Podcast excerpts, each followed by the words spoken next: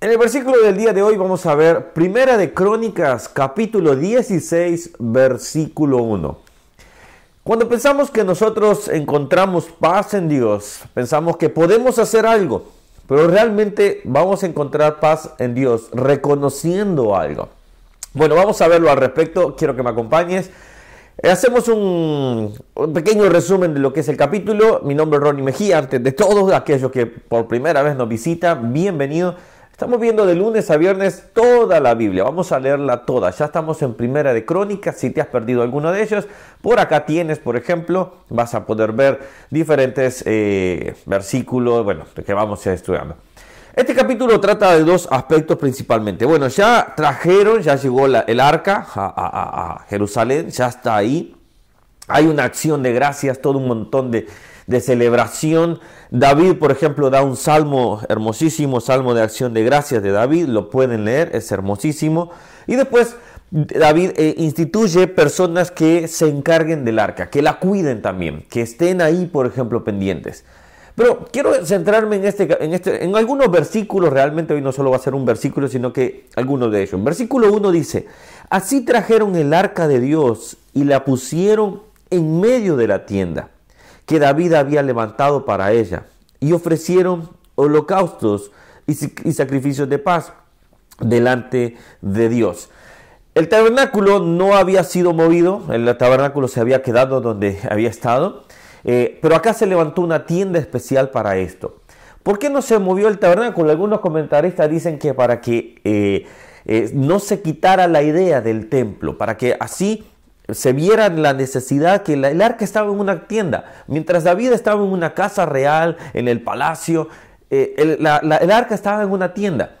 Ahora, esta arca, el arca de pacto, se pone ahí en ese lugar y empieza a hacer toda una celebración. Y dice que dice, y sacrificios de ofrecieron holocaustos y sacrificios de paz delante de Dios. El holocausto, vamos a decirlo así en resumen de cuenta, eh, es un sacrificio que se da solo para el Señor. Es totalmente, o sea, si se quema totalmente.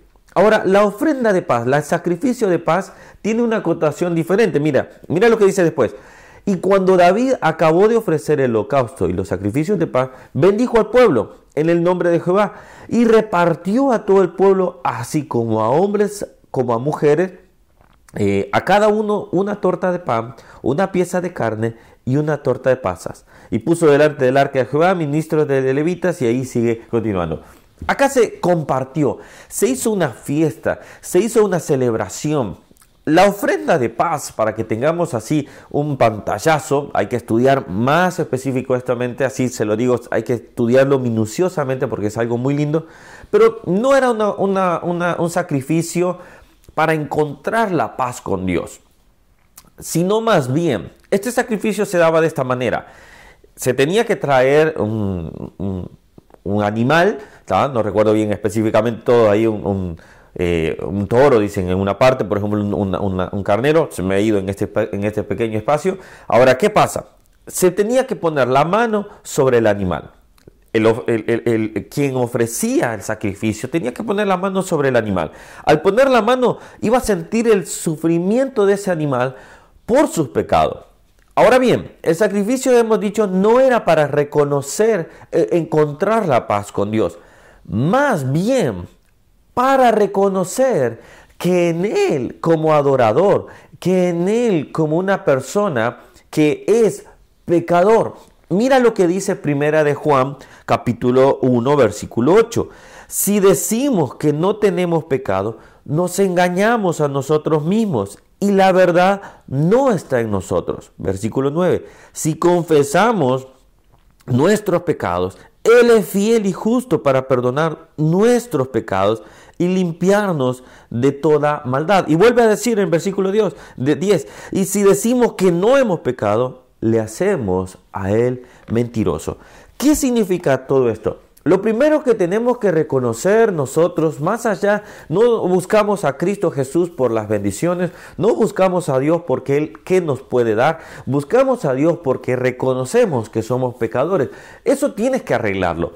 Este es el, primer paso, esta es la primer palabra, la primer piedra que tenemos que poner. Reconocer que somos pecadores. El mundo está como está. Estamos viendo tiroteos, estamos viendo matanzas, estamos viendo eh, tantas cosas alrededor del mundo que simplemente la gente no quiere reconocer. Un legislador ayer en Estados Unidos, o ayer, si, si no me equivoco, estaba diciendo, ¿qué estamos haciendo? La pregunta que debemos de hacer es, ¿qué estás haciendo? ¿Qué estoy haciendo?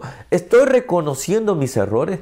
El mundo no quiere reconocer a Cristo Jesús. Ya vayan lo teniendo calado, vayan teniéndole en la mente. No quieren a Cristo Jesús porque no quieren reconocer sus propios errores. No queremos reconocer como humanos que somos que nos equivocamos, que tenemos pecado. ¿Qué es el pecado? Es lo que ofende a Dios, es la mentira, es la avaricia, es eh, el adulterio, es la fornicación. Llamémosle, tengamos que llamarle como es realmente. Dejémonos ya de decir errores, es pecado. Ante Dios no nos van a llevar los errores al infierno. Los errores son cosas que nosotros cometemos, sí, pero el pecado es lo que ofende a Dios.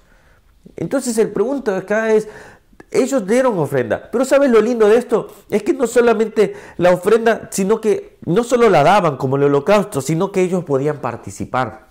Dice que eh, una parte era para el, para, el, para el sacerdote, otra para los levitas y otra para lo que es el ofertante y sus amigos. Y tenía que hacer una fiesta. Ellos mismos tenían que darse cuenta que Él había ofrecido una ofrenda de paz porque Él reconocía que era pecador. Eso es lo que hacemos los cristianos. Nosotros reconocemos a los demás y decimos, ¿sabes qué? Soy pecador. ¿Sabes qué? Yo he cometido muchos errores ante Dios pero lo reconozco. La Biblia dice que si nosotros confesamos nuestro pecado frente a los hombres, Él nos confesará frente a Dios. Entonces esto se cumple donde nosotros tenemos que reconocer. Hay personas que dicen, yo voy a ir al cielo porque soy bueno.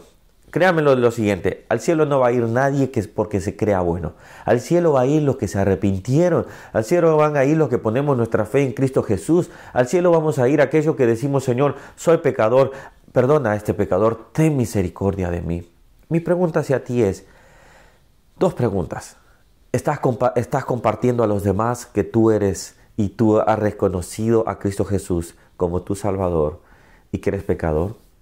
Y lo más importante, estás reconociendo que eres pecador. No te pongas la sábana de que soy bueno. Nadie es bueno. ¿Que hay bondad en el humano? No lo vamos a negar. Pero ante Dios, todos hemos sido pecados, pecadores. Todos habíamos sido destituidos. Pero aquellos que nos acercamos y reconocemos, el Señor tiene misericordia. Entonces, piensa en esto. Estoy reconociendo que soy pecador ¿Estoy dando mi ofrenda de paz? Es una buena pregunta para responder. Bueno, que Dios te bendiga, que espero que Dios siga hablando a tu vida en estos devocionales que estamos haciendo. La idea es poder compartirlo. Si te gusta, compártelo con alguien.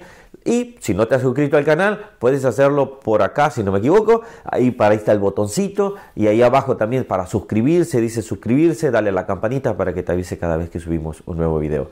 Que Dios les bendiga y nos vemos el día de mañana para seguir viendo la Biblia capítulo por capítulo. Nos vemos. Chao, chao.